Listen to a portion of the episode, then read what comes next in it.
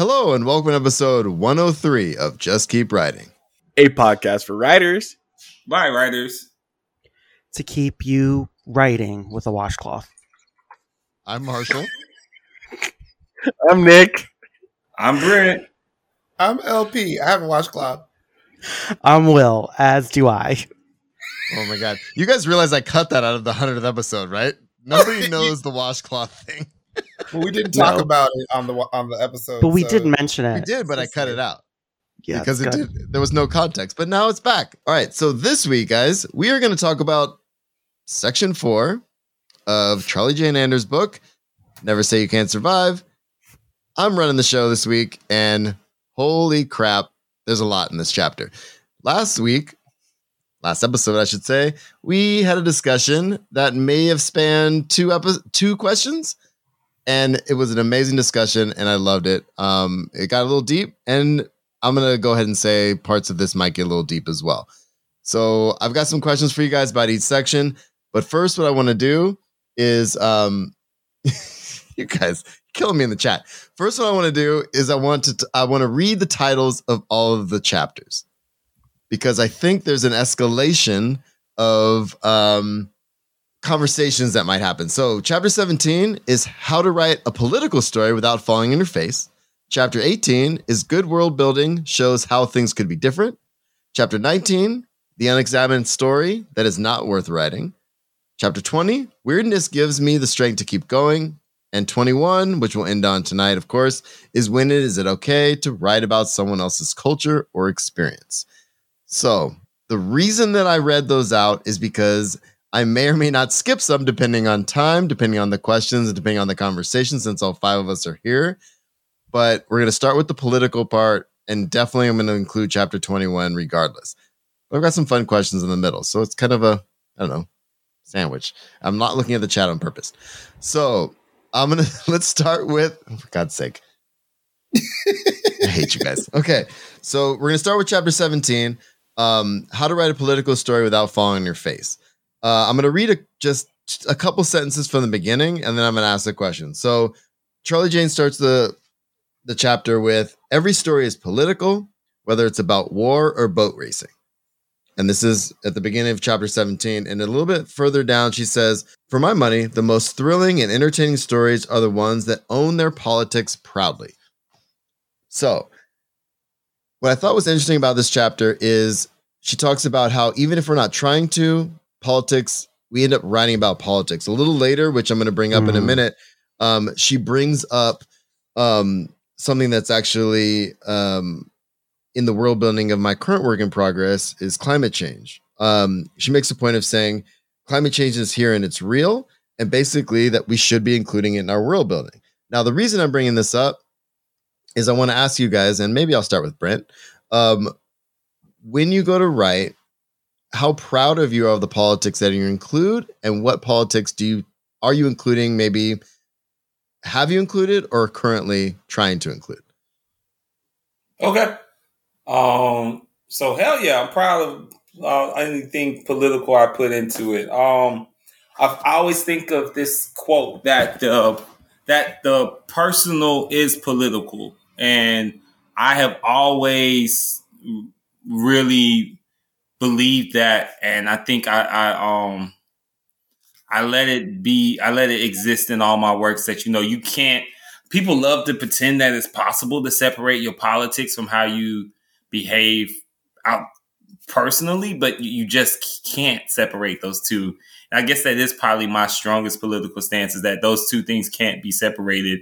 And to try to pretend they can be is usually you're lying to yourself. But um I think also as well something I I, actually in looking back on some of the works I've had published and stuff I've written and that hasn't been published, I am always in the uh, vehicle of critiquing organized religion. Um, I I don't think that I'll ever be able to not make that critique, and that critique is as much um, yeah, it's a political stance, but again, the political is personal, and it's a personal thing for me because religion did so much damage to me personally. So I guess it's always I don't want to call it a vendetta because I don't think it's a vendetta, but it's just like you know always shining that light in that place where people try not to have light shown uh, shined on. I guess. Uh, what else do I do politically? Um, that you can make a good choice and it still have bad consequences. Mm. I think that's something I definitely like talk about in my work because I think sometimes we we have a tendency to believe that you know there's black and white and it's like even the best decisions can still hurt people and still uh, cause harm and uh, I think that's something that probably shows up in a lot of my work. I'm trying to think what else. Um, I, I think I push back on a lot of the ideas about like how um, how sex should be uh, should be less of um should be less sacred than I think we make it in the West at least. You know, we make it a very like uh make it a very like consequential act when it really probably shouldn't be that much maybe so yeah um or maybe not i don't know i guess like value it the way you need to value it and not let other people determine the value of it for you i think would be more appropriate but yeah okay so i'm gonna stop talking i think that's a good chunk of what my politics sort of look like No, I like that. LP, your your hand was up next. All right, about black people only. Uh, and I write about queer people frequently. Um, and so I feel like I spend a lot of time writing about who gets to be a hero and who's forced to be a villain. Uh, and the thing, expectations communities have on an individual and how that differs from the expectations the individual has on a community. Um, and a couple stories where there aren't any white people, and like partly because I think about one story specifically. I'm thinking about Yam Wine and Nectar, where like there are no white people in that story, and shitty things happen because you know, not saying that white people in, in, introduce shittiness to the world or anything. That's weird, but like you know, people do things because they can, not because they're the best thing to do. Um, and I think it's important to show that everyone can make a, a shitty decision that a, a shitty decision that impacts the community, and that a community can make a shitty de- decision that people don't buck against uh, and perpetuates itself. Well, you're up. I'm up.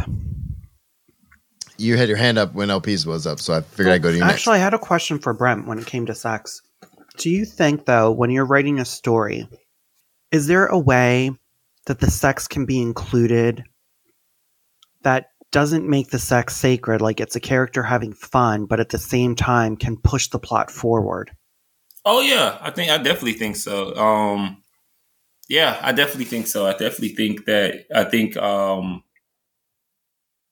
yeah, if because I mean sex can be a lot of things outside of what I think we normally see it portrayed as in um American society. Like it could it, it the like, you know, like the way you like to have sex says something about you, can say something about characterization or plot or or yeah, I mean, or you know, um, the the places where you don't want to have sex could say something. Maybe someone they you know like it can move a plot forward. Like I think sometimes people think when especially when it comes to like writing sex and how it can like work into story and narrative, whatever. They think a little too much about the the the steps in the act and not enough about the the things leading up to the act or the environment in which the act exists. So, like someone who only likes to have sex in public, for instance, or something, where does that come from? What does that say about character? Where does that lead the plot potentially? Or, um, or someone who, um, who, who can't have sex in at night because they really work a job that they hate, and you know they have to find a partner who's okay with doing it in the morning. And what if that partner has a day job? And what's the conflict in that? How does that work out? You know, things like that. I think sometimes we think a little too much about like the the actual Romance. act itself, and yeah, the romance and the love behind it, and not enough but the, of the circumstances that you know that contribute to the act occurring in the first place or not occurring. Because when I think of um, Laurell K. Hamilton, who writes the Anita Blake uh, books, you know, there's Mhm. a lot of commentary about like, oh, there's too much sex, it doesn't move the plot forward, and I actually rarely find that to be true with those books. I'm like, you just don't like sex that isn't cookie cutter, Yeah, yeah, you know? Yeah. I think I think like it, it, I think sometimes, especially with that, like people don't people don't think about like how what sex tells you about class, what it tells you about race, what it tells you about um what it tell yeah like for instance when i was when i was in middle school in high school and you know just learning about like sex and sexual things and whatnot there was this stereotype that um that black women did not like to participate in oral sex for instance. That's not something and there was this idea that white women were more than happy to. And and and and, that that in and of itself is interesting. That in and of itself it's not just about sex. That's about something about that's misogynoir that's uh that's you know where do they get this impression? Is it from is it from porn? Is it from media? Like what's feeding that? Like i think that a lot of times people flatten sex too much into this idea of like on a craft level they flatten it into the actual romantic act and like what does it say about love and and how's it moving these characters forward emotionally when and honestly sex says a lot about a whole lot of other things outside of emotions Yeah, for sure. Okay. Um, Marshall, what was the question again? The question was I have it written down here. Uh, what politics do you include in your stories, and how proud are you of the politics that you include? So, did you answer? No, I did not. Oh, I asked. Brian a question. So I'm going to piggy off back of what both both LP and uh, Brent said. Like when the personal is political, but sometimes you don't realize how it's going to come out in a story. So with the webtoon that um is going to come out in January, um, I didn't think this was going to be about the right to want someone's own body. It, it had to be in the back of my head. So let me just give you a um, little like breakdown of it. It's called The Vessel, and it is about uh, the main character, Deanna Garcia, has just lost her parents and her girlfriend and moves into the house of her girlfriend's parents. Uh, they've decided, you know, to take Deanna under their wing and the story opens up where Deanna is being um her body is being used to channel um an entity for this cult's purpose.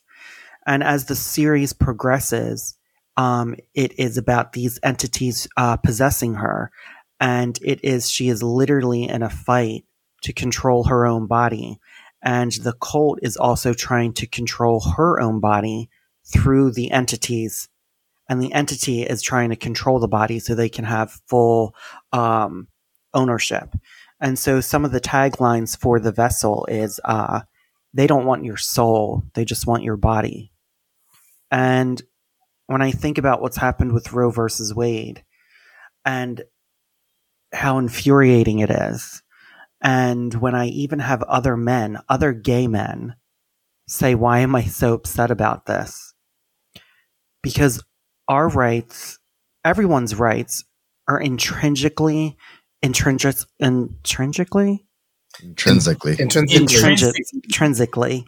There we go. Um, sorry, I can't talk, y'all. It's late over here. Um, uh, maybe I was drinking.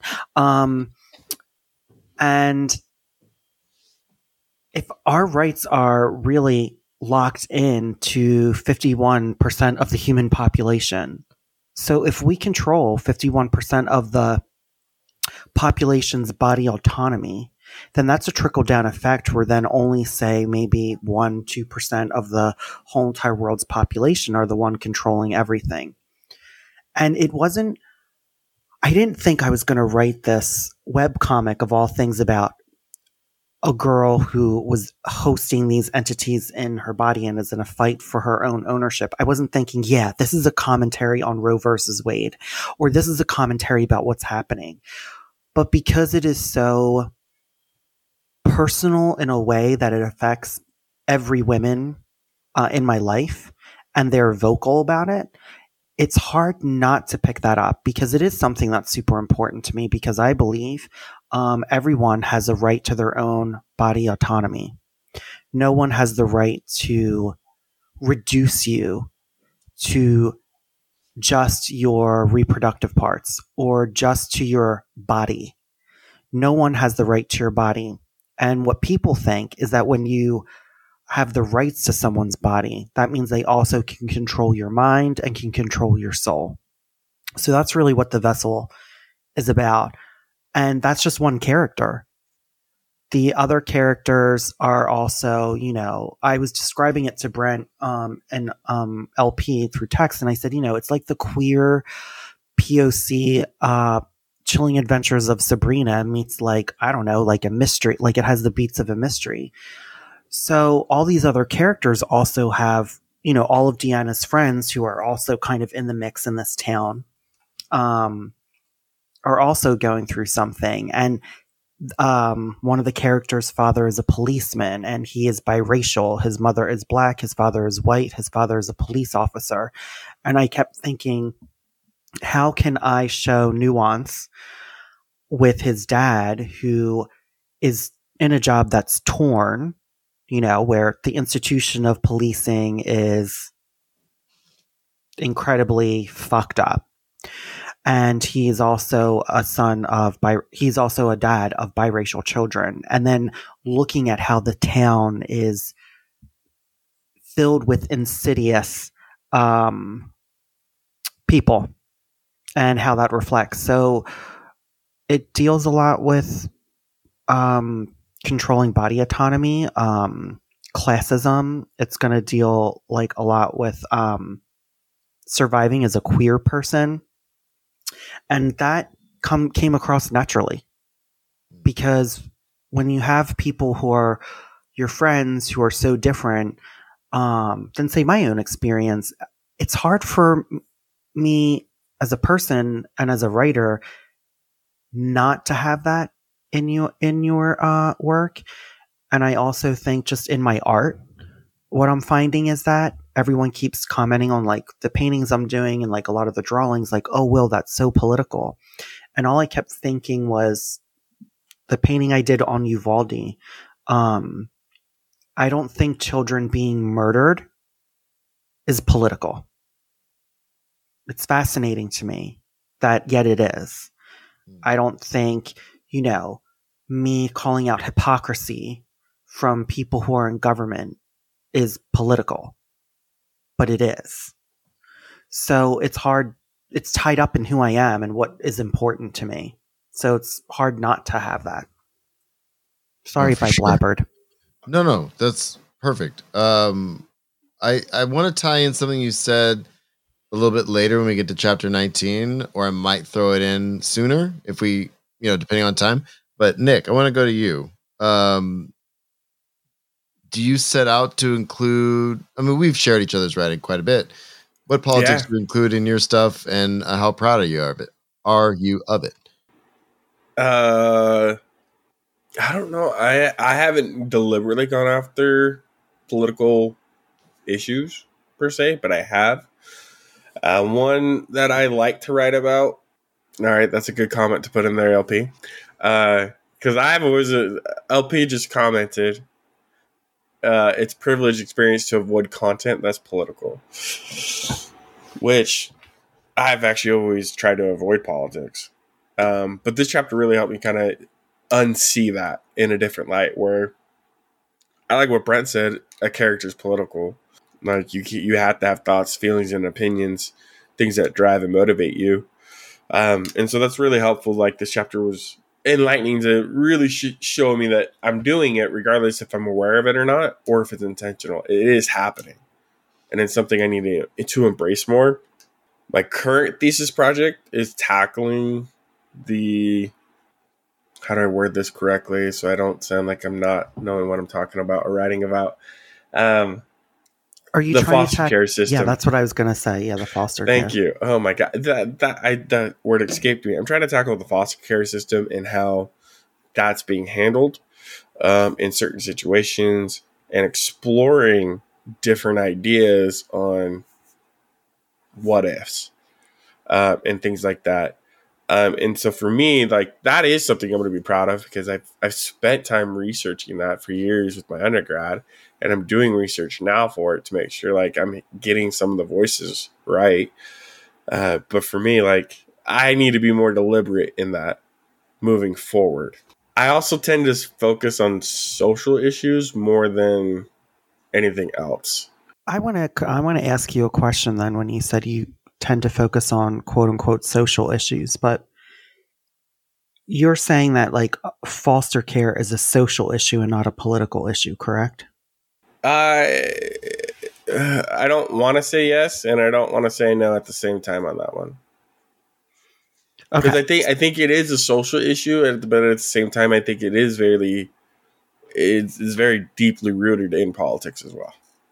Can you um talk to me about your story and how you have dealt with it on a human level and then how it's politicized?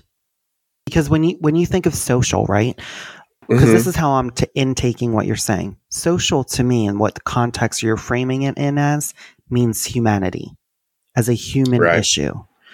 And you're saying politics is is twisting that and manipulating it. So that's why your brain goes to saying social because you feel that it's a human issue and that you try not to get into the political aspect of it. But unfortunately, it is tied to politics. Can you, It are you is, yeah. addressing that in your story?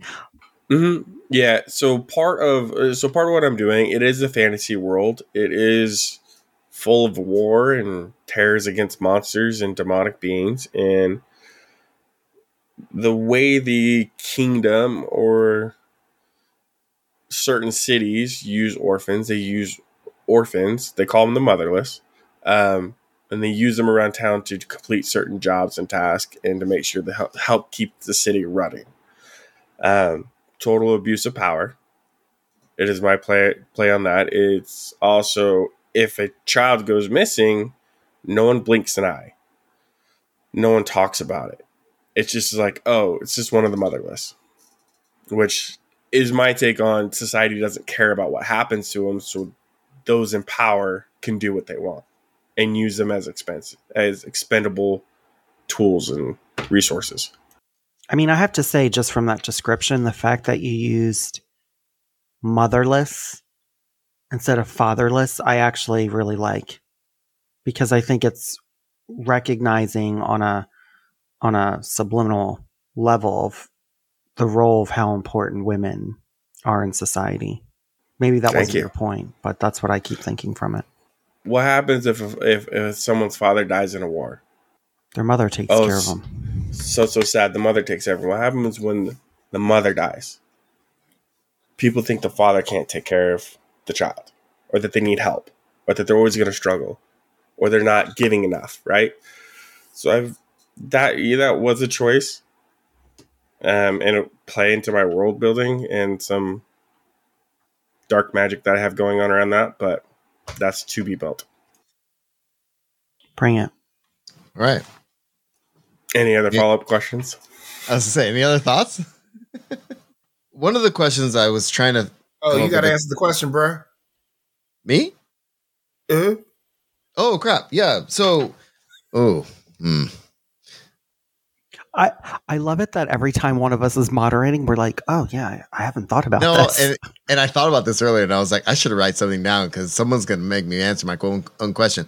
No, I'm gonna go with um something that LP said earlier. Is I write right now, especially with my current work in progress and my thesis for for school. I'm writing black characters primarily. There's a couple white characters in it. There's some aliens in it. Space opera, but it's it centers around a black cast, and that's something that I've been consciously trying to do with all of my fiction in my in my graduate program. Is I'm writing black characters. It's something that I may have attempted to do before, but I'm really I, it's something that I just I have to do right now.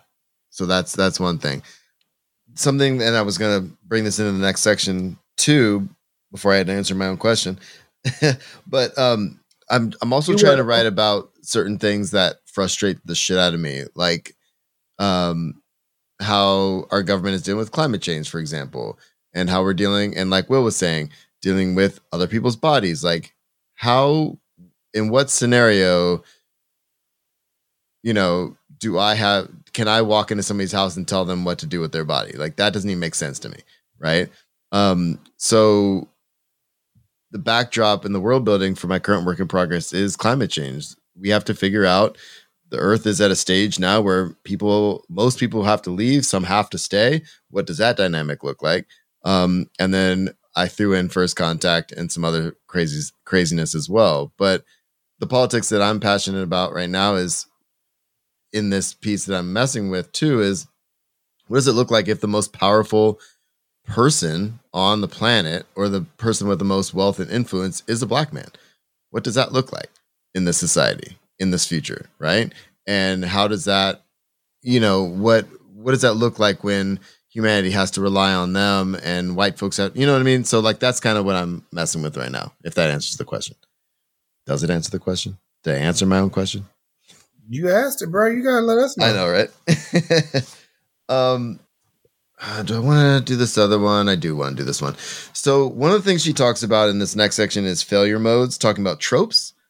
Um, and one of the things I really liked actually about this section was the writing exercise. It talked about taking tropes and making it messy. Uh, we're talking about allegories and metaphors, right?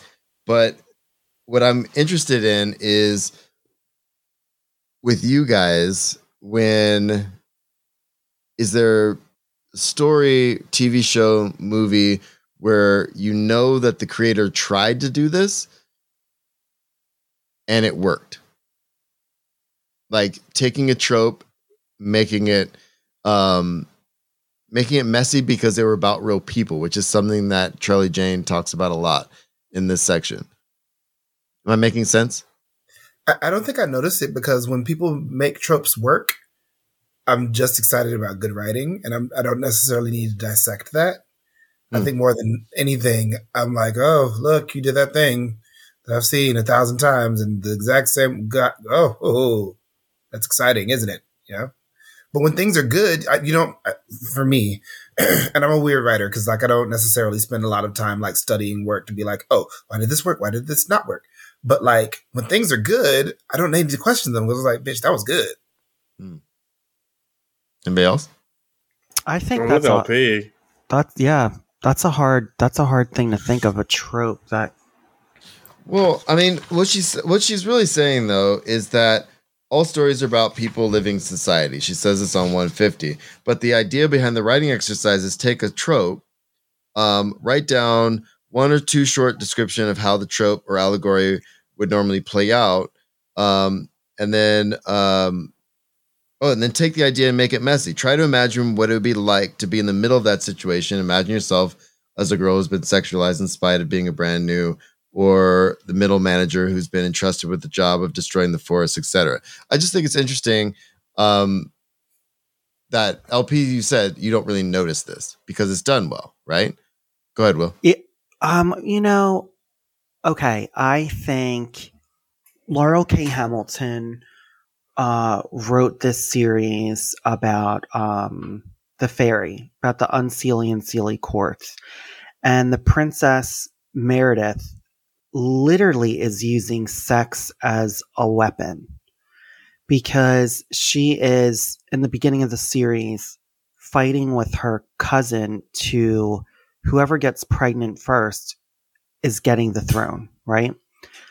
But sex isn't viewed as like you can only be with one partner. It is both fun, but you're trying to get pregnant. And the way that it's used, it's used as like politically just as much as for all those characters involved.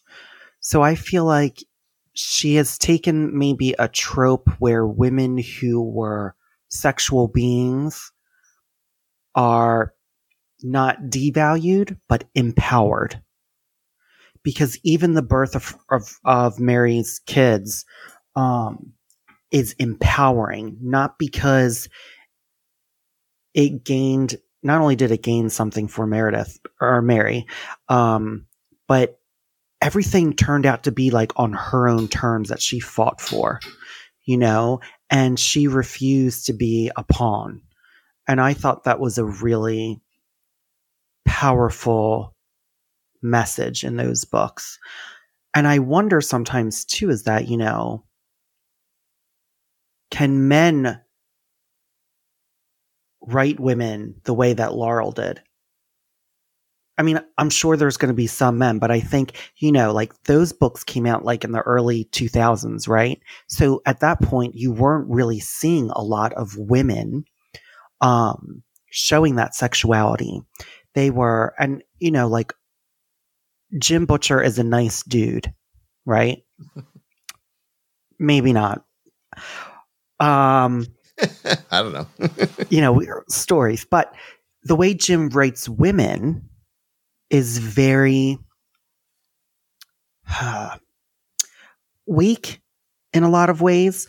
And what always fascinated me is he was always compared to Laurell because they were both writing paranormal fantasy. Um, they were always writing uh, ur- urban fantasy was what it's called. Um, but when you really look at Laurell's work, she writes romance, paranormal, horror, hmm. and science fiction in one. And I think that's something, especially her, what really made her the name that she is today um, was by flipping those tropes and making them work. At the time that Anita Blake came out, it was 1993, right?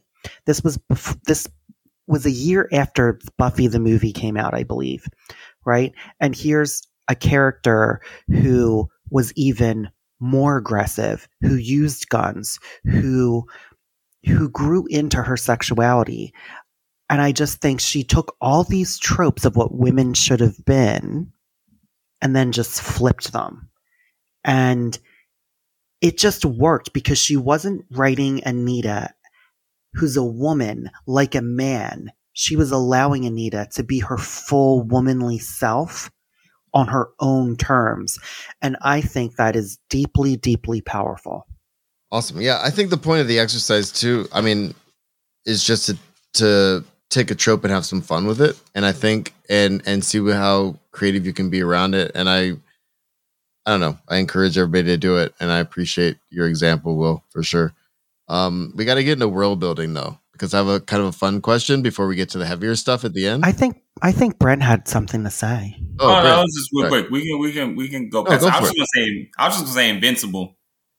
Oh yeah. like yeah that's a good one. That is a good yeah. one. Bring a lot of tropes, like a lot of superhero tropes, but particularly the one of like you know the good guy saves the day at the end because he did not save the day. Omni Man was whooping his ass, and um, it was a lot of damage from it.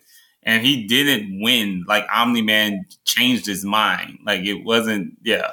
Are we talking the animated series? Yeah, the animated series. Okay, yeah. okay, because I was oh, yeah, like, no, no, oh. I know oh, the, I know. I was yeah, gonna no, be like, no. girl, wait till oh, you no, find out. I know, I know. The comics are so no, no yeah. No, I'll just, I'm just talking about what we've seen of the animated series because yeah, yeah, the on, comics se- on season way, one. Way yeah, well, yeah, yeah. I love that you brought up Invincible because I think Invincible flips so many tropes.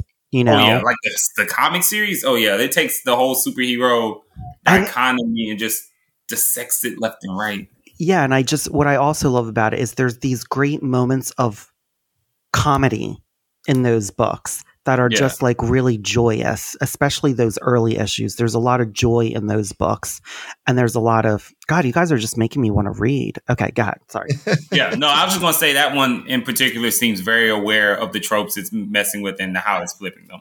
So that 100%. was just my example. I, I want to jump in and piggyback just a little too, because I, I think Image Comics there were there were a lot of the comics that were really in conversation with the zeitgeist in a lot of ways.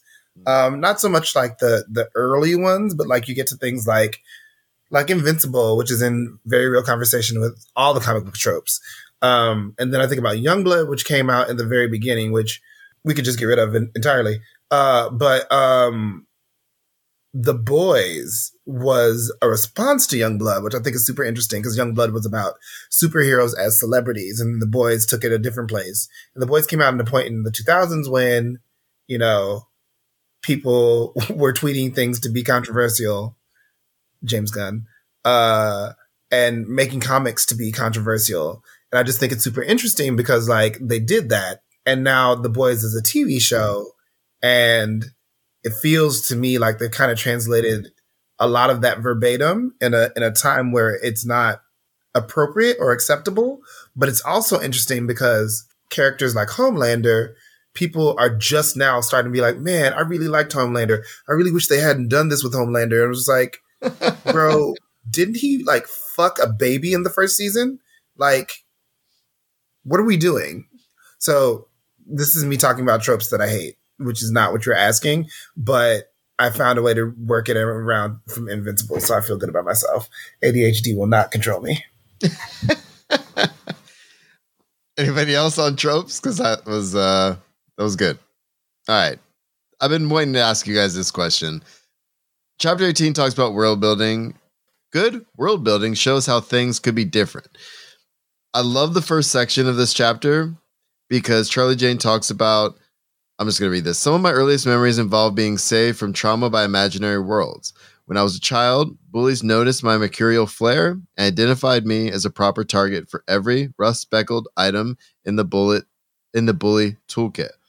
I got through elementary school and junior high by obsessively watching anime and space opera shows, but also by inventing more and more elaborate worlds in my head, both in games of Dungeons and Dragons and in my own scribbles. I constantly sketch maps of places, starships, and monster forests and superhero headquarters.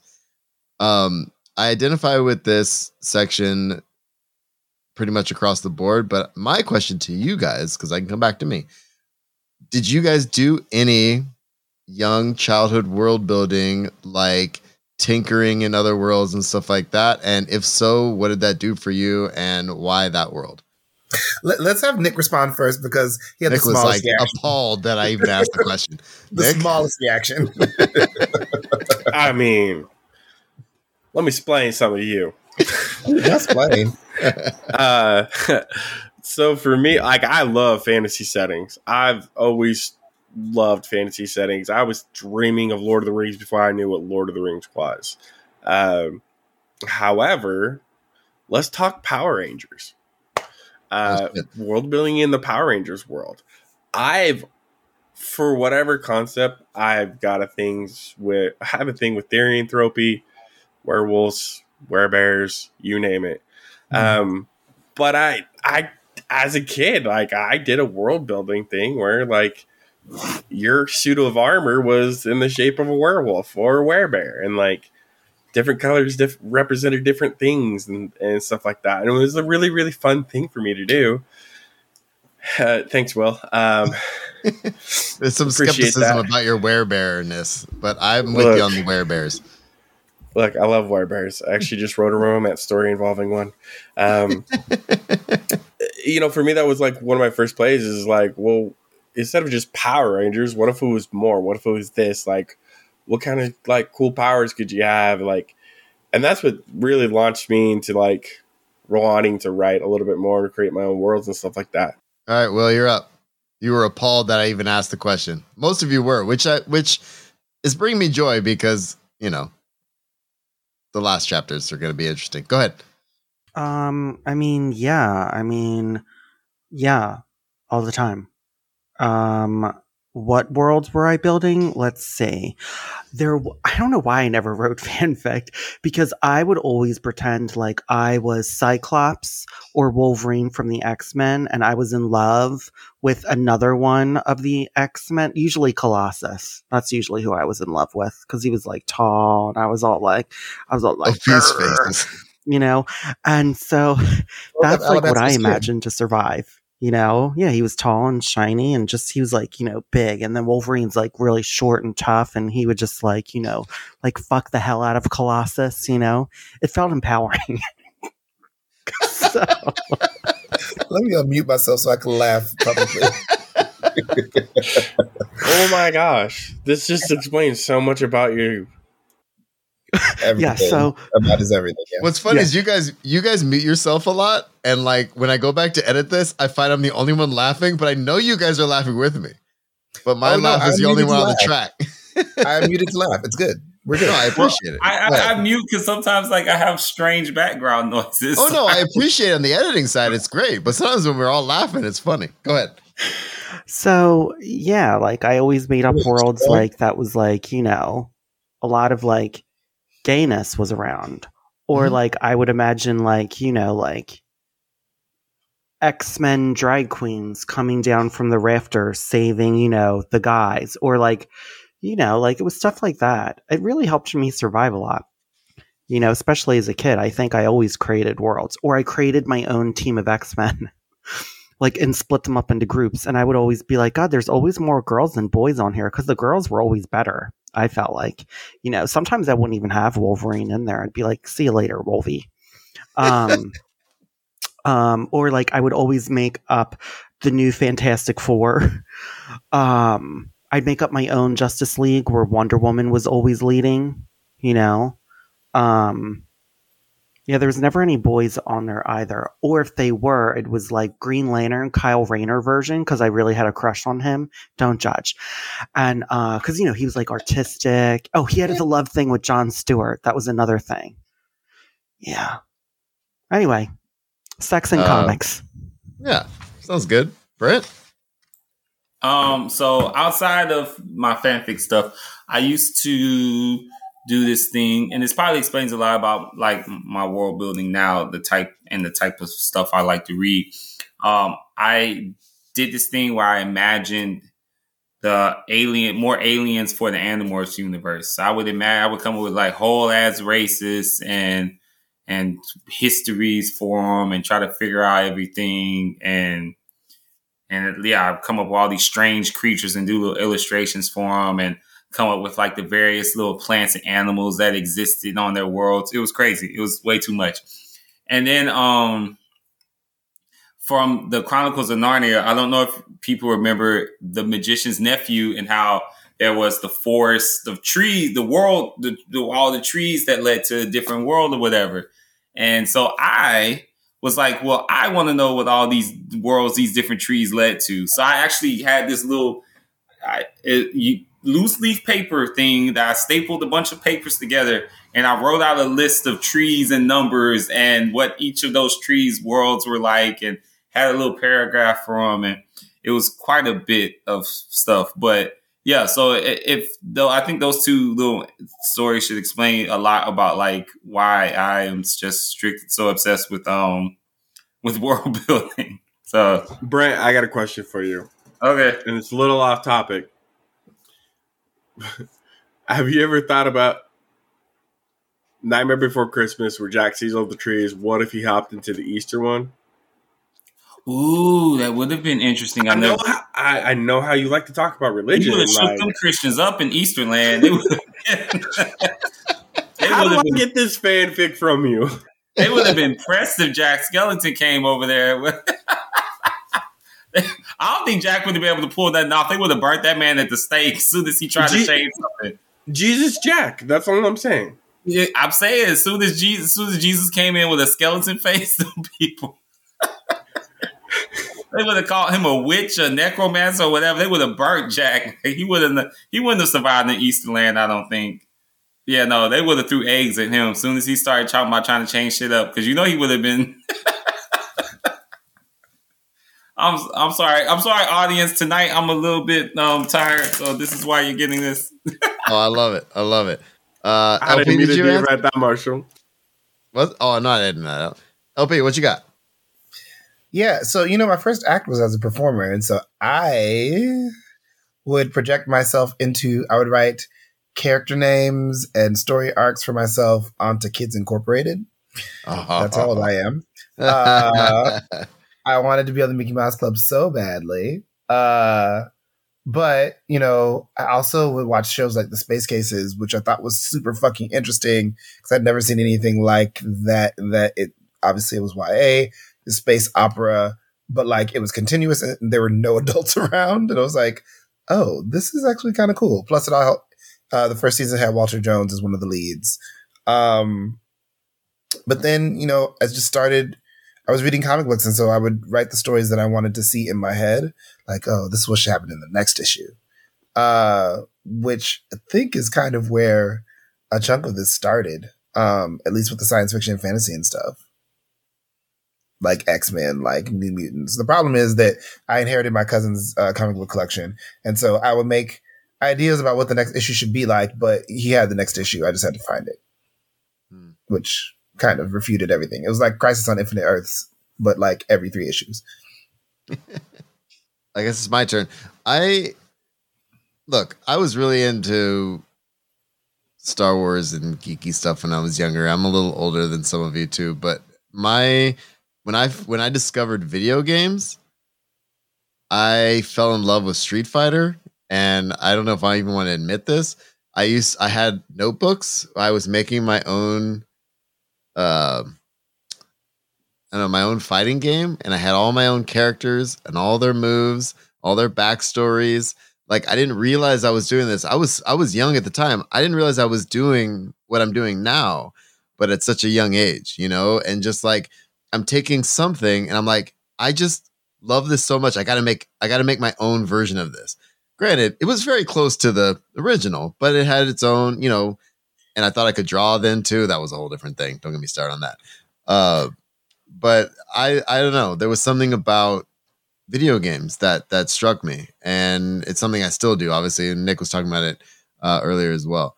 Um, but this world building chapter, just to continue going because uh, we got to move forward, has a ton of stuff in it. Um, I have another one of the things I wanted to ask you guys. There's a section about community um, that I think is really interesting. Um, and before I get to this other question, um, well, I'm just going to read this and I'll tell you. Um, so she says, community is everything. Which brings me to another aspect of world building that people often seem to overlook community. A good world contains a sense of communities that people belong to rather than just placing unique and fascinating individuals alongside a faceless crowd. As I said before, nobody changes the world on their own. Um, I guess what I'm asking you guys is how I want to try to bring this to craft just a little bit. Is there a way in which you make community work in your worlds? And, and is there any tips and tricks you can throw at people? Because there's some stuff in here that I think is really good, but um, community is important. That shows part of the world. Um, so what do you think, LP? Yeah, um, I'm kind of anti-individualist. So, um, or I'm trying to be anti-individualist. Like my stories tend to have, my stories are about community uh, and people coming into the community or breaking away from their community because of you know things and stuff. And so I think it's super interesting when people write things that avoid community. Bec- uh, uh, I'm thinking about. I talked about the Yam Wine and Nectar earlier. Um, this idea that this community has decided that like it's okay to do this horrific thing because it makes the world a better place, right?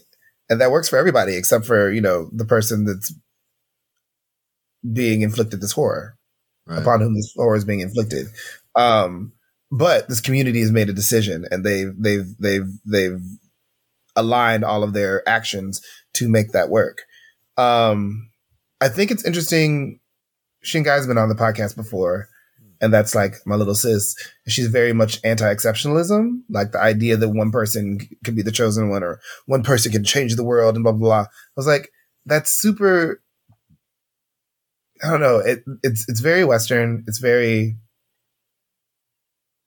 much the way that I feel like writing is taught, and I'm I'm much more interested in seeing the ways in which people interact rather than seeing how the one person saved the world I've been babbling. What was the question initially? I, it was more of a craft question. Like, how do you show community? How do you represent community? And what? How do you get community to show up in your work in your world building? I mean, you answered it, LP. I yeah, you did. You 100 percent answered it. Okay, I, I then I said. said some other stuff too. There, yeah, there's a lot there. Yeah. You're welcome to say other stuff. Oh, thank you.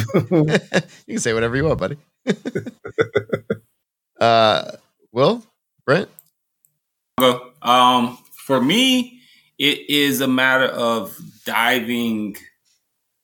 I think deeper, and like sometimes, like and I'm having to learn this with my world building. Right, it's like one of the common um, critiques that I've gotten, and I'm starting to recognize like I need to pull back because sometimes I'm throwing too much. You know, like I think the last editing note I got, like there was like you have a lot of cool ideas, but we need to focus on two or three of them.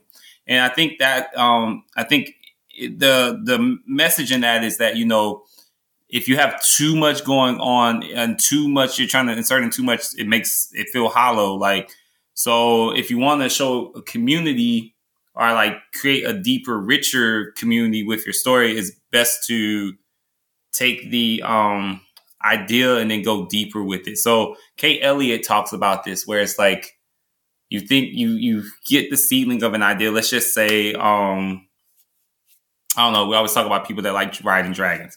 Okay, so you have people who that like like riding dragons. Well, now, well, what type of personality attracts someone who likes riding a dragon? What uh what's involved in feeding these dragons? What do they eat? Where does this where does this food come from? Um, are the writers, how do the writers view the people that bring the food for the dragons? Is, is it a friendly relationship? Is it a hostile relationship? Um, where do, you know, do the dragons prefer a certain geographic climate? And if they do, well, then does that change the type of people that can actually ride the dragon? And what do those people look like? So it's just a matter of like, um, digging deep on your idea and and out of that you can you kind of can develop um, develop like a character or develop like the, the community this character operates in. And also too, I like to remember that most people don't just have one community. They and they and they also don't necessarily share their communities with each other, like within themselves. So for instance, I think of this all the time.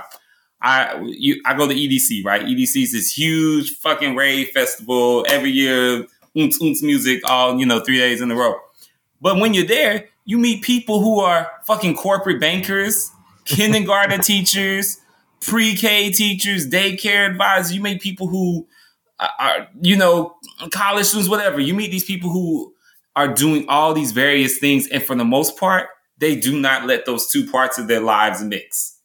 Those two things are, are completely separate, but they exist in both of those communities at the same time. So I think if you want to create a richer community uh, driven story, I think you have to consider the multifaceted, uh, uh, facetedness. I don't know, whatever. Can't talk tonight, but consider the um the multiple communities that your characters exist in because it's not likely that your mage is only a mage and they only think about ever being a mage.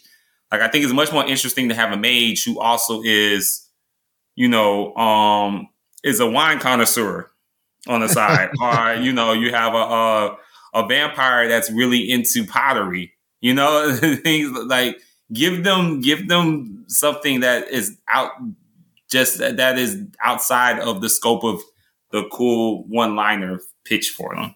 I'm gonna jump in because Brent uh, voiced uh, one of my stories at Podcastle, Arm and Indigo, and one of the things that I, I had a lot of fun with there is that like the the lead character is a part of a magical community that's like disappearing, but they're also queer, and that creates an antagonistic relationship for him and the queer community to whom he belongs, as well as him being from a geographical community, which is known to be impoverished and distant.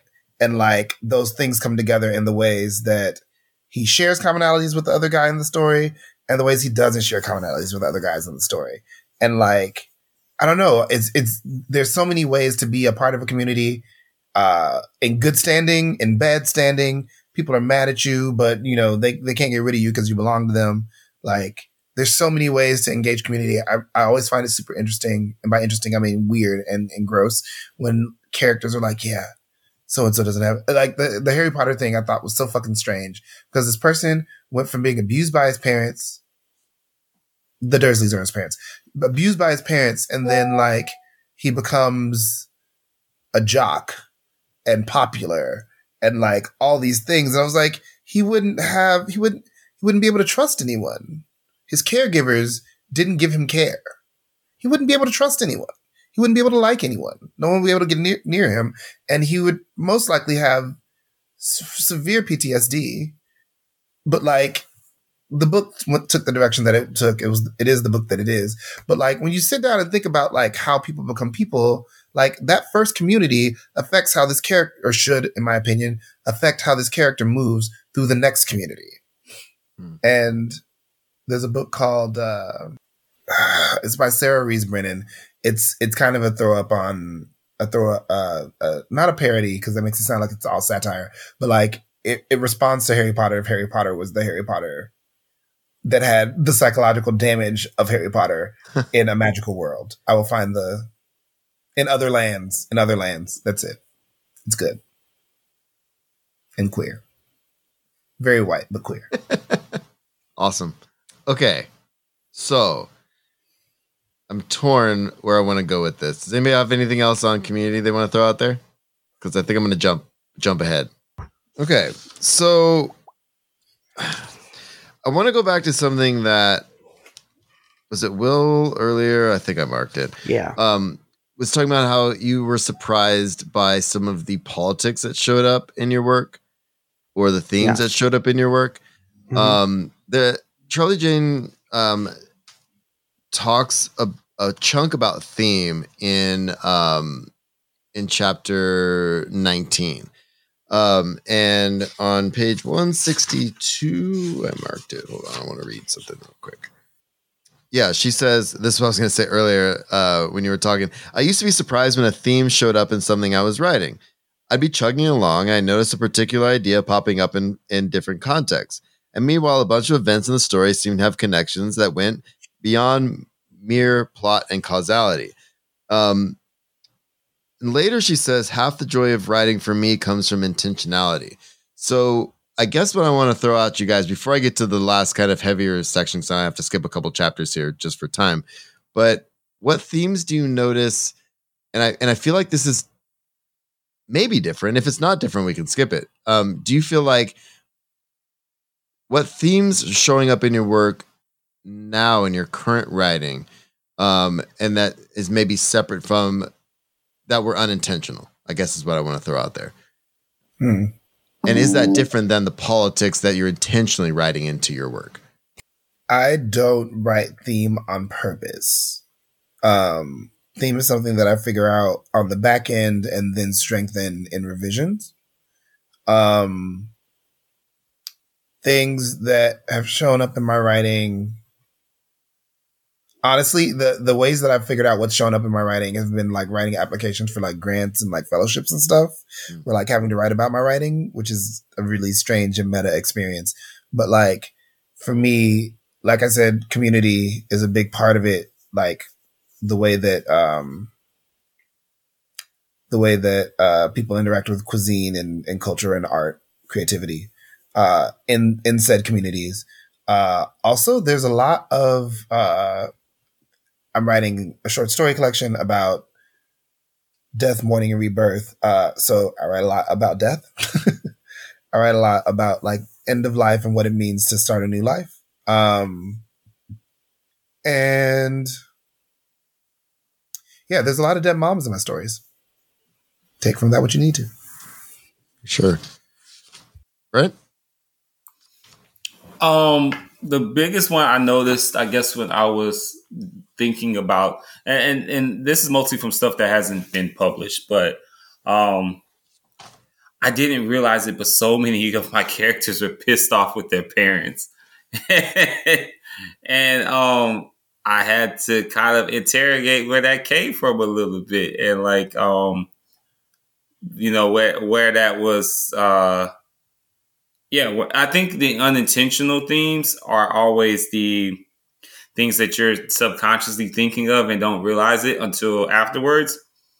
And this was something. Um, there's advice. Uh, an author her name's Milan Dressler, and I think I've talked about this before on the show. But um, she gave me this advice in college as a writer. She gave it to me in a, a group of other writers. She was like, "Prepare your family and friends for your book because not only will you not and you won't know what you're saying sometimes but you won't be able to control what other people pull out of what you're saying right? And um and and and to kind of like build on that when i was in my early 20s i wrote this engrossingly large for no goddamn reason fantasy novel and one of my friends read it and afterwards he came up to me and, and I think I've told the story before too, but he was like, Do people know? And I was like, People know what? He was like, Do people know you're gay? And I was like, What do you mean? And and I was like, No, not really. And you know, he knew I was, but he was like, he was like, Brent, like anyone that reads this is gonna know you're gay. and and uh, you know, at the time I was kind of like, What? How? No way. And he was like, he he literally had like highlighted certain passages. He was like, no straight man describes another man in this way. None of no straight guy would do this, that, and the third. And and so I think the, the kind of like to Charlie Jane's point, I think is that we when you're really writing and you're really writing it from your heart, like, and I don't think even if you're just writing it for market, you're always going to bear a little bit of your soul on the page, whether you mean to or not. And um, so yeah, I think like that's definitely something I like kind of just accept now that I'm always going to unintentionally put something I'm dealing with or something I'm thinking about into into my work. Yeah, for sure. Will or Nick, you want to take a stab at theme, or you want to jump to the last part? How you feeling? I mean, uh, I mean, you kind of touched on it earlier, but yeah, I kind of touched on it earlier. There's a lot of times there's this theme that pops up that I wasn't intentionally because I don't go into it and being like, yeah, I'm gonna I'm going to address some of my deep rooted fears and um, sadness. Let me just do that right now. I don't. I just right. want to be like, I want to write a story about someone being possessed by devils. And it turns into something else. You know? I mean, like, I can't, I, yeah. I just, yeah, that's the story I have. I was going to say something else about fisting, but I was like, maybe not appropriate. Maybe not. All right, no worries. Um, Speak your truth, bitch. Speak your truth. All right, guys. Uh, look, there's more to this section um, that we can cover tonight, but I do want to make sure we touch on the last chapter. When is it okay to write someone else's culture or experience? Um, I feel like this group can speak to this a bit. Um, hopefully, you've read the section, but one of the things um, that's that she talks about is even though she felt pretty qualified to write uh, this book, she says she was going to write an Asian inspired epic fantasy novel. So, my question is if you read this section, um, there was a part where she says, Oh, there it is. It says, and then I started getting that 3 a.m. stomach ache. You know the one, the little anxiety spike in the wee hours that usually tells me that I'm trying to do something I'm going to regret, possibly for a long time. Um, so she tells a couple of other stories talking about her, you know, her um, her degree, talking about her experience in Asian culture and all that, but she still wasn't qualified to write this book, not in this way, at least, right? So we all come from different places. We've been in the writing community for a while. Um, Charlie Jane talks about a balance uh, with writing other cultures and and and experiences. So I guess I just want to ask you guys Oh God, do I want to just say when is it okay, or how is it okay, or how do, or how do, or how do you deal with the balance? I guess is probably a better question. Don't do it. Don't do it. Don't do it. I say go for it. Shoot, why this not? Is, if we're gonna go and go for broke. This is go for broke. Damn it! If we're gonna like, do it, look, don't go for broke because you might get broken. Slow down. Slow down. slow down sign your ass up for some writing the other classes, and they'll and send us more. She actually men- mentions uh, Tempest uh, program writing the other. There's all kinds mm-hmm. of stuff in here that's very helpful. Mm-hmm. And when you're trying to approach sensitivity readers, all that kind of stuff. Mm-hmm. So LP, your first thing don't was do not do, it, do, not do it. Don't do it. Here's the thing. Like as a as someone who's living from in multi, at the intersection of multiple marginalizations, I'm very aware of the ways in which you know the marginalized are are vividly aware of the mainstream. We're bicultural in that way, right? Black people know white people in ways that white people don't understand white people. gay people understand straight people in ways that straight people still don't understand themselves, and neurodivergent people understand uh, uh, normies in ways that normies will never, never, never, never see. Right? All is good. All is all is fine. I'm more. I, I'm and I'm very good at drawing those dichotomies in my stories. Right? Or I mean, the multiplicity of dichotomies in the, those stories. However, what I'm not going to be able to do as a neurodivergent person is write a disabled person. What I'm not going to be able to do, uh, no, let me rephrase that. I could do it.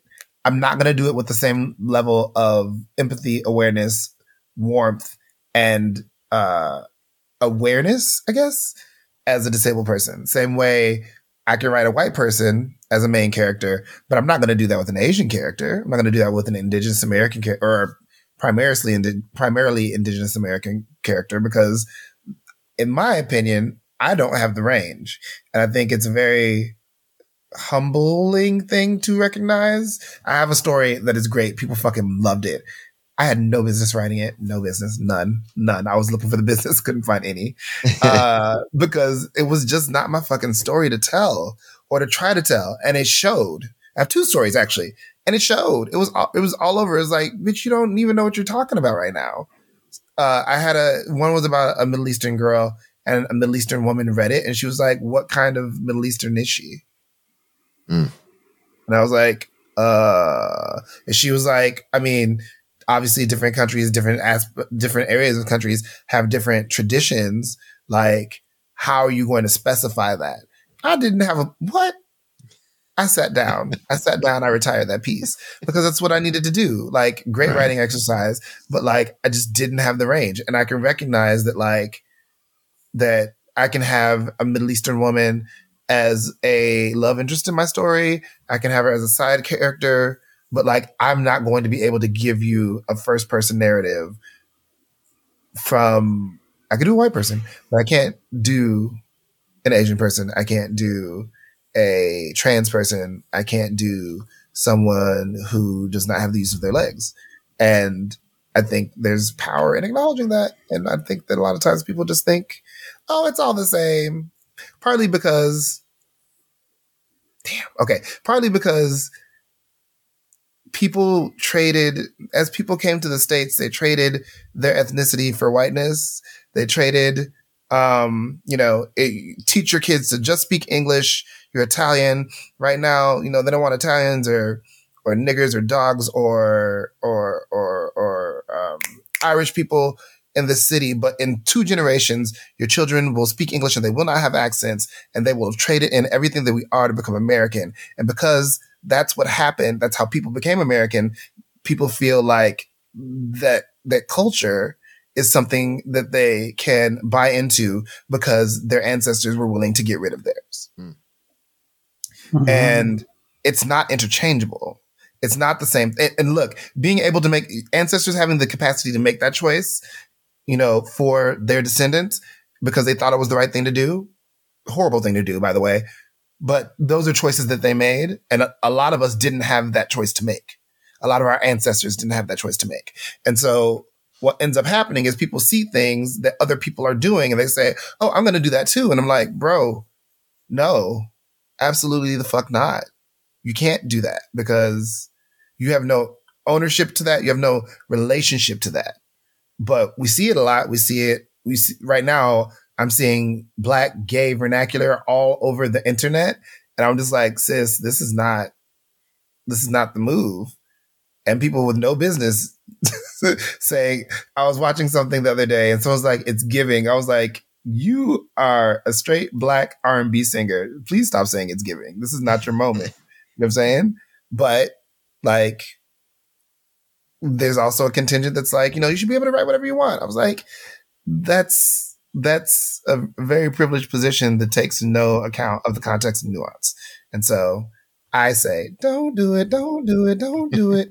but side characters and secondary characters, I think it's great. I think it's a, it's a, it's a beautiful thing and I think that um, uh, sensitivity readers, amazing, super fucking helpful. Like if you're gonna go into something that like you know that you don't have the range for, like writing party scenes, like have you a Brent in your life. So Brent can look over your stuff and tell you where you got it wrong. If I'm writing a story about like, you know, magical like wigs, I'm gonna send it to Will. Like, Will, get me together because I'm not gonna be wrong and have people come in my mentions and tell me how wrong I am. Um, people are gonna do that regardless. But all I'm saying is there are ways to get X, Y, and Z secondary characters done well, but main characters, please stick to what you know. Right? That's the one of the only times we write what you know. I think makes sense. Brian, you said you disagreed. Well, no, I didn't. I didn't necessarily disagree. No, not with that. No, I thought we were just talking about asking the question. No, no, I agree with a lot of what um I, uh, LP said.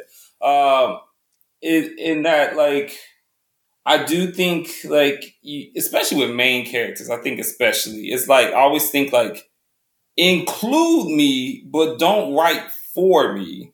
Like, hmm. like you can include me in your story as you should, but don't think you can tell my story because there are going to be things that you just won't ever know. Like, like okay, for instance, me, I'm I'm the I'm the son of a soldier. You're wrong. Right, and I'm like I'm the son of a soldier, but I could never write about anything my father actually experienced because I don't have the I don't have the tools to write the the, the perspective of that. You know, like I are are for instance, like I think about well, I, I mean, I, uh, LP brought it up, but yeah, I did. it. I kind of talked about it on Twitter today, like how how wrong I think genre in general gets, like the when they write about nightlife and how usually it's written from this very toxic place and it doesn't acknowledge the nuances and and how like in general, and especially, and I mean, I, I I speak to sci-fi just and fantasy just because that's what I write, but I think media in general just has a really like bad habit of portraying drug use as as essentially morally bad as a thing just from the just from Jump Street when there's a lot more context, there's a lot more nuance. There's actually you know, there's actually studies that show that MDMA helps people repair their relationships with people. Like they actually are doing couples therapy with MDMA for people and, and they're finding emotional breakthroughs but you wouldn't hear stuff like that. Like, or, or you see things where like they're talking about using, you know, psychedelics for anxiety and depression, but that's not how you normally see these things portrayed. So I think when we talk about like writing other people's cultures in general, I think it's very interesting. Actually, Will that mentioned, um, I mean, sorry, not Will. LP mentioned the Middle Eastern girl because two of my best friends are Middle Easterns, and when I listen to them discuss the nuances and the differences, I'm just like, dear God, like I would never even be able to touch trying to write your culture. And you are two of my best friends in the whole world. But there are things I don't, I, I, would never understand. Like I had no idea owls were bad luck in certain parts of the Middle East. Like we were having a group chat and they were talking about somebody and they were calling them bad luck and they were using the owl emoji. And I had to be like, why the fuck are y'all saying owls? Or like, uh, do we want her to fly away? and then they all start la- they start laughing and they're like oh no that's that's like it means bad luck and you know just just the little nuances like that is why i think to lp's point you should never try to write someone else's culture is the main character I, I hate using blanket statements normally i don't like blanket statements but this is one of those where i think if you, if you aren't from that culture and you can't speak to that experience on a personal level then it's probably not something you should be writing. And if you are going to write it, I'm damn sure going to say you shouldn't be trying to get paid for it. Mm. Like that, that would be the bigger portion of it to me. Like on the on the larger level, I, I see too many people trying to get paid, not trying, actually getting paid to um, write the stories of of people that they're not that they're not part of the culture of. And to kind of like expand on that, I think Ellen O was talking about this and when how when Asian writers were finally breaking into the fantasy market and actually telling their own stories, white readers were balking at it. Was like, oh, this this doesn't feel realistic. Oh, this doesn't feel like authentic to me. This doesn't feel like the book by the white person I read that wrote this Asian fantasy. So that's the danger of it too. When you when you're writing things, especially when you're privileged, you're in the position of privilege. You're writing about these cultures and people that you aren't a part of you're helping create um, a false level of normalcy and a false level of what people actually expect these cultures to be like when it's not really the case. Like I think they talk about it in movies where like I mean if you if you watch movies you would expect to get off the plane in Colombia and the sky be yellow and you would hear low low violin music waiting for you that's the pressure. Like you you watch movies you would think you step out you you get off a plane in Mexico and they're to hand you buckets of drugs. You know so it's, it's just I think I think you have to um, think about your intention. I guess me saying all that to say is your intention. What is your intention? Why do you think you should write the story of a black man? Why do you think you should write the story of a Cuban immigrant? If you're not those things, what what do you think that you can say about their stories that they can't? And and if if you have a if you feel like you have a legitimate answer, more power to you. Go ahead and write it. But I guarantee most of the time you're not going to have it. So that's my two cents. Well, that was a lot of sense. That was like dollars, but I've tried, I've failed. I've tried it, I've failed, and I've been wrong, and I've been shamed. Uh, and I went back to my cave. Nick, you were going to say something earlier. We're gonna wrap up, but I think we're getting close. Yeah, how, I, how do you feel? I, I got some. I have some thoughts. Can everyone see and hear me again? Yeah, buddy. So I do have some thoughts on this. But like this like this is a gut check moment for me too because I'm hearing what both LP and Brent are saying and I slightly disagree.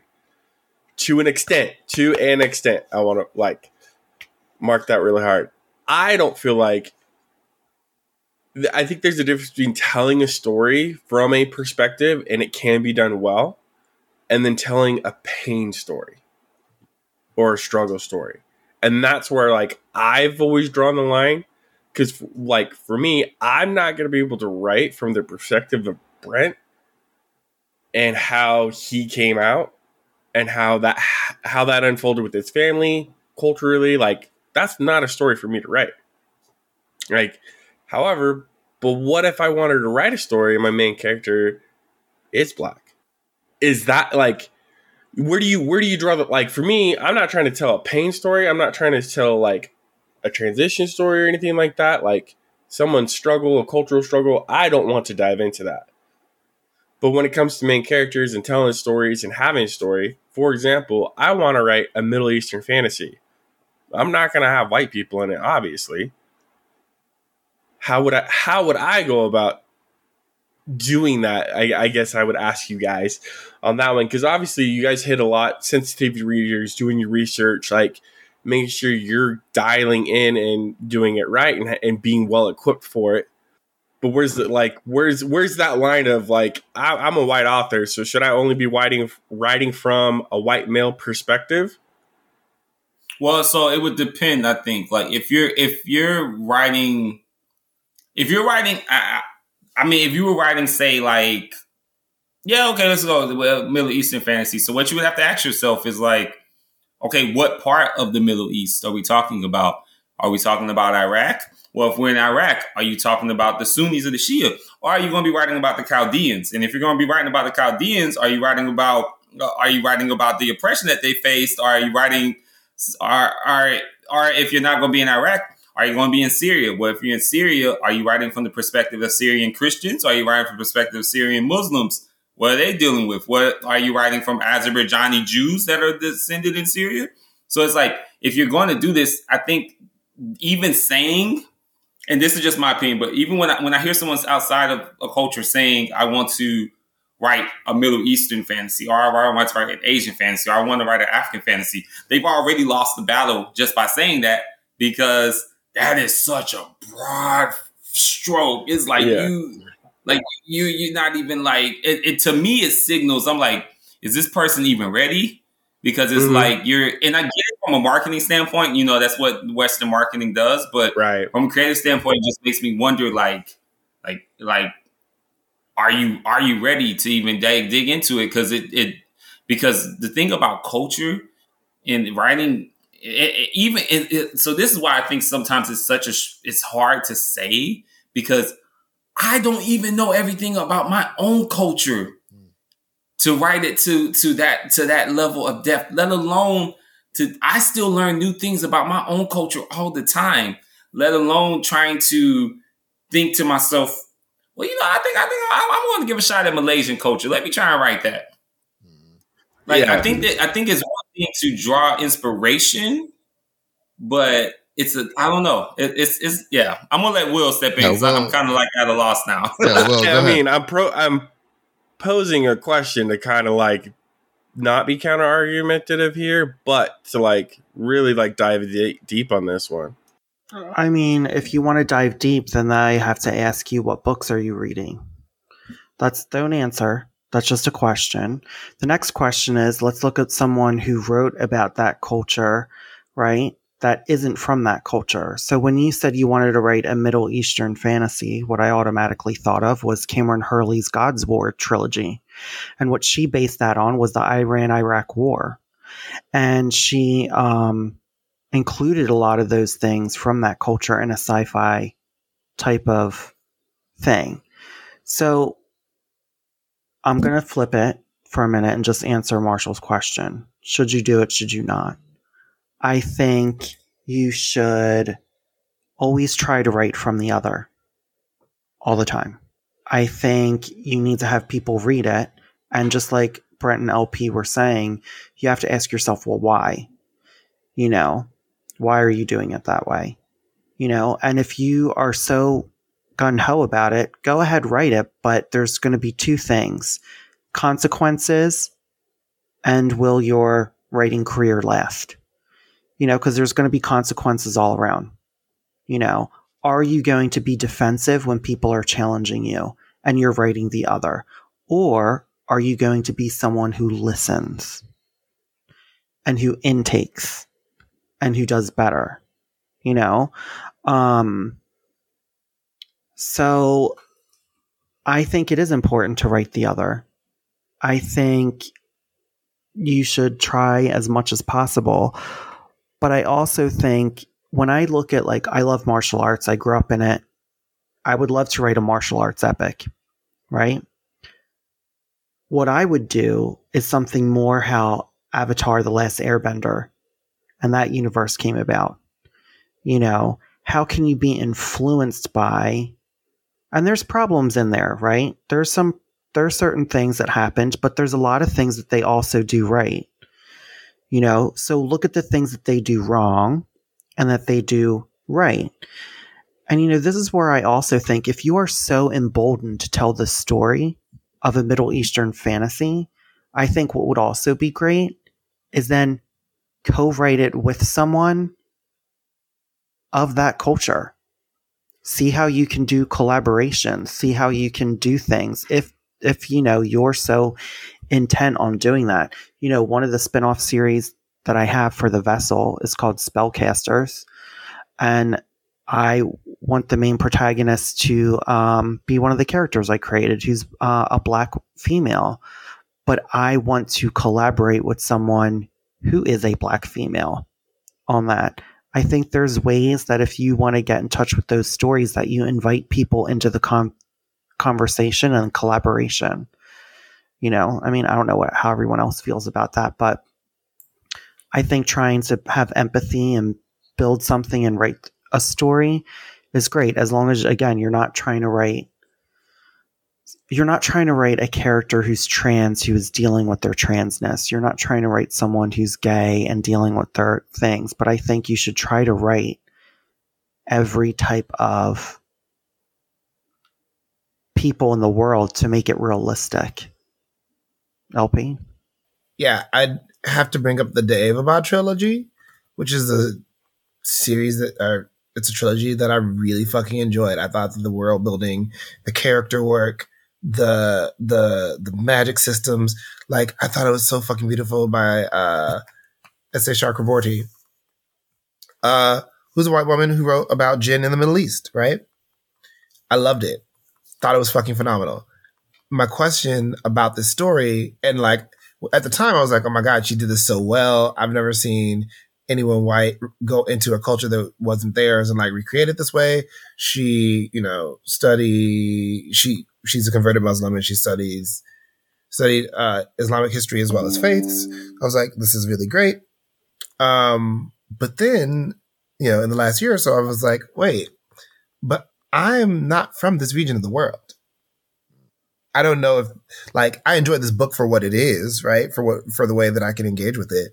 But I've not heard any Middle Eastern people speak on the book. And so I'm always like, huh. Like it, it's really great for me to champion something that I that I enjoy. I, I really like when I do that. Uh, I, I like to give flowers to people while I can, but then I also have to stop and think like, am I a part of the problem? Am I, am I the villain? Um, because sometimes what happens in those situations is the people who are referenced aren't asked about it.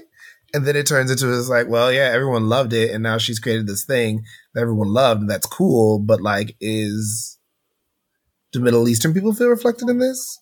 Do North Africans feel reflected in this? I don't know. I don't know. I know we have to finish up, um, but I also want to ask then: Do you think? I, I feel like if you're going to write the other, right, you're going to be someone who's published, and you're going to highlight that. Then I feel like part of that journey should also to be like, if you really love what I did, please check out these works by people of the culture because they have written some beautiful things. So I feel like if you are going to do that, then you need to also, if you get any type of notice from that, you need to start really mentioning those people that are of that culture. So it, it is not just you, the other, being praised for it. Well, yeah, for sure. I, I, I think, I think that's part of it, and I think that's why you see a lot of like marginalized writers kind of get irritated at the idea of someone writing them um, writing outside their culture or into their culture. It's not just unfortunately we live in a capitalist society, so it's not just an act of creation. Unfortunately, it is you know if and I, I mean I don't know her, I, I don't have any ill will towards her, but the author of that book Bonds of Brass, it it it it uh, bothers me every time I think about that book because that was like that was a book written by a white woman, uh, and it was a brown and a black gay relationship, yeah. and it's like you wrote it, and maybe it was written well. I don't know. I haven't read it, but I can't. All every time I think of that book, all I can think is like, well, damn, wouldn't it have been nice if a black or brown gay author actually got that shot, got that contract, got that chance, and yeah, so I can't divorce, for me at least, I can't divorce that idea out of my head whenever someone's writing something outside of their lane and they find success in it. No, but let me ask you this. So I read Bonds of Brass, Emily's book. So, so um, do we fault the author or do, do we then uh, take to toe to the editors and publishers who are saying this is great, but show me the other authors by that?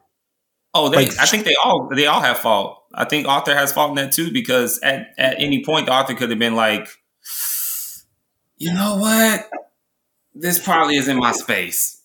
Mm-hmm. I'm I'm a back off. Okay, so I'm going to be devil's advocate because I'm not saying I disagree with you, but what if this is the way the story came to the author and that author did have that thing, but then what if the other thought came by though? But I have a name and if this does well, then hopefully it can open the door to people who are of that background and they can write those stories because I, being a part of the dominant uh, culture, wrote something. What if it helps someone in that way? I think sometimes, and I appreciate when people have that viewpoint, but I think sometimes it's very info, infantilizing. I can't know if that's mm-hmm. the right word. It's very, it comes across very parental of marginalized people. It's like, let me be the first to do this thing, and I'll hold the door open for you, poors. Feel free to walk in after me now that I've held the door open. It's very, it's very, it's like I can do it on my own if you would just move, like move your ass out the way, and I can do it. Trust me. Like I don't necessarily need your help, and it's always this idea that like that. Oh, and sometimes, and sometimes people use the idea of, oh, I have privilege, so let me do it first instead of taking the hint. Oh, I have privilege, let me step the fuck out the way. And and, and I think some, I wish sometimes more people had that idea. It was like, you know what? I have privilege. Let me let these people do their thing, and if they need me, they can call me. But it's always this assumption that like let me be the trailblazer because I know I can trail, and then you can follow behind me. I didn't ask you. I can do it. you just need to you just need to step aside. And I think sometimes you know that's how I feel. Sometimes it comes it comes across very much like you're just patting me on the head and be like, okay, well just wait, just wait till I'm done, and then you can come in too. No, I, I think that's a valid critique. I, am gonna just. I mean, I li- I actually liked Bonds of Brass a lot, um, but I think that's a super valid critique. And honestly, I didn't know anything about the author. My wife had read it. She said, "This is awesome," or maybe it was you, Will, that told me to read it. I can't remember. Yeah, because I got it as a arc, and I was like, I actually really liked this. Yeah, and I and I read it, and I I enjoyed it. I knew I until Brent said that I knew nothing about the author. I just you know read the book. You know what I mean? I also I also want to like say this. Do more homework. but yeah, but even then, like you know, I yeah. think sometimes I'm so craving queer stories in outer space yeah. that I will literally read all of them. Yeah, for sure. Do you know what I mean? Because it's like when you're when you don't see any part of yourself in something, it's like you just want to just keep reading it no matter who it's by. Does that make sense? No, totally, yeah, no, and, totally and, and I don't want to knock her or knock her career or anything like that. It's just, you know, I just it just makes me kind of like it makes me a little bit frustrated for like the writers that I see that continuously are pounding on the door and they can't get in the door and then they see like this white person literally holding the same concept that four or five of them probably wrote oh, right word. and get paid yeah. for it. Word, a hundred percent. All right, I have one more question, then we can go. Sorry, I know we're wrapping up. But I just, have a question real quick. okay, go ahead. So what do you what do you do? Right? And I'm asking this selfishly. Like what do I do? Like what do you what advice would you give me or someone like me? I am writing a lot of people of color, right? And well, I you're writing them, but I don't think you're writing for them, right? Like I think like there's a difference between like inc- like I said, including versus writing for. Like yeah, and, and what I also tell people too is like what is so boring about your own culture that you don't want to write about it? Like I guarantee you, there's there's something very interesting about your identity and and where you're at and where you're from, and there's and there's probably there's probably a lot to explore about it. For instance, like as as an American, I think that there is so much to dive into about American history and the American experience that can translate to science fiction and fantasy that actually hasn't ever been touched. But instead yeah. of us wanting to do that, we want to go, we want to go and tap into other people's cultures because I don't know, it feels exotic or it feels whatever. But like, like, and like one thing I, I think about all the time, you never really see, and I think I've only ever really seen it in one novel, but you never really see the experience of chattel slavery in America translated into like an epic fantasy or like you know or like a high fantasy or whatever or you never really see something like i don't know the um the women's uh movement to get the vote. You never see that kind of articulated and translated into like a secondary world or something. I just i just challenge people to think when when your first thought is let me write about another culture.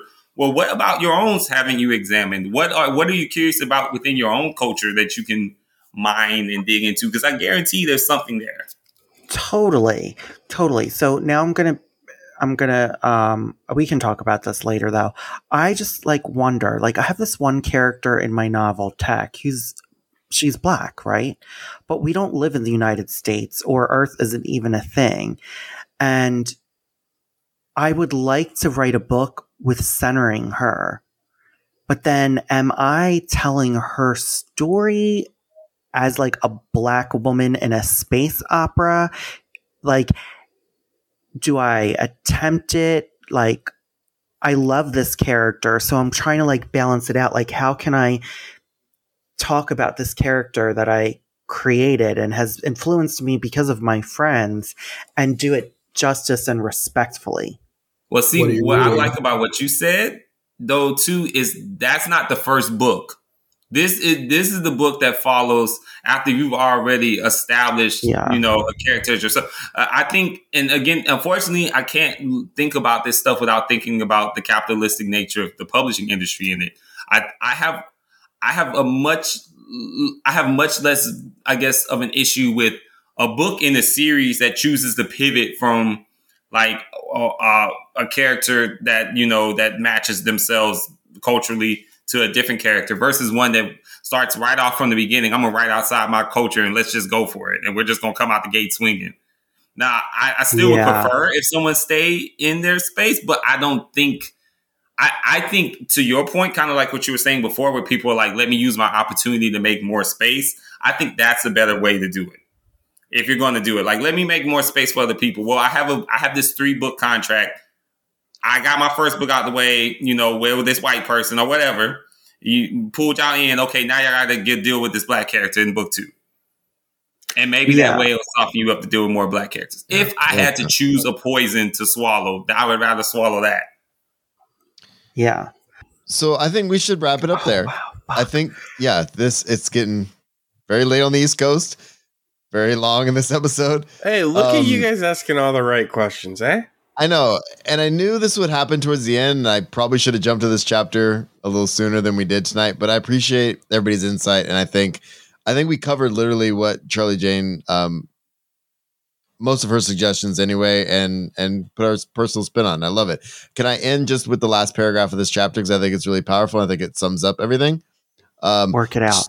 stories only matter because they're connected to people. There's nothing more tragic than when someone's story is present, but the person who actually lived that story is still locked outside. And this has been Just Keep Writing, a podcast for writers by writers to keep you writing. You can find us at justkeepwriting.org. Follow us on Facebook, Twitter, Instagram, and YouTube. Feel free to reach out to any of us on our social medias, and please jump in our Just Keep Writing Discord channel. Links to all of that is in the show notes. Lastly, please support our show by going to patreon.com slash justkeepwriting. We offer daily writing prompts, early access to podcast episodes, and much more. Thanks for listening, and just keep writing.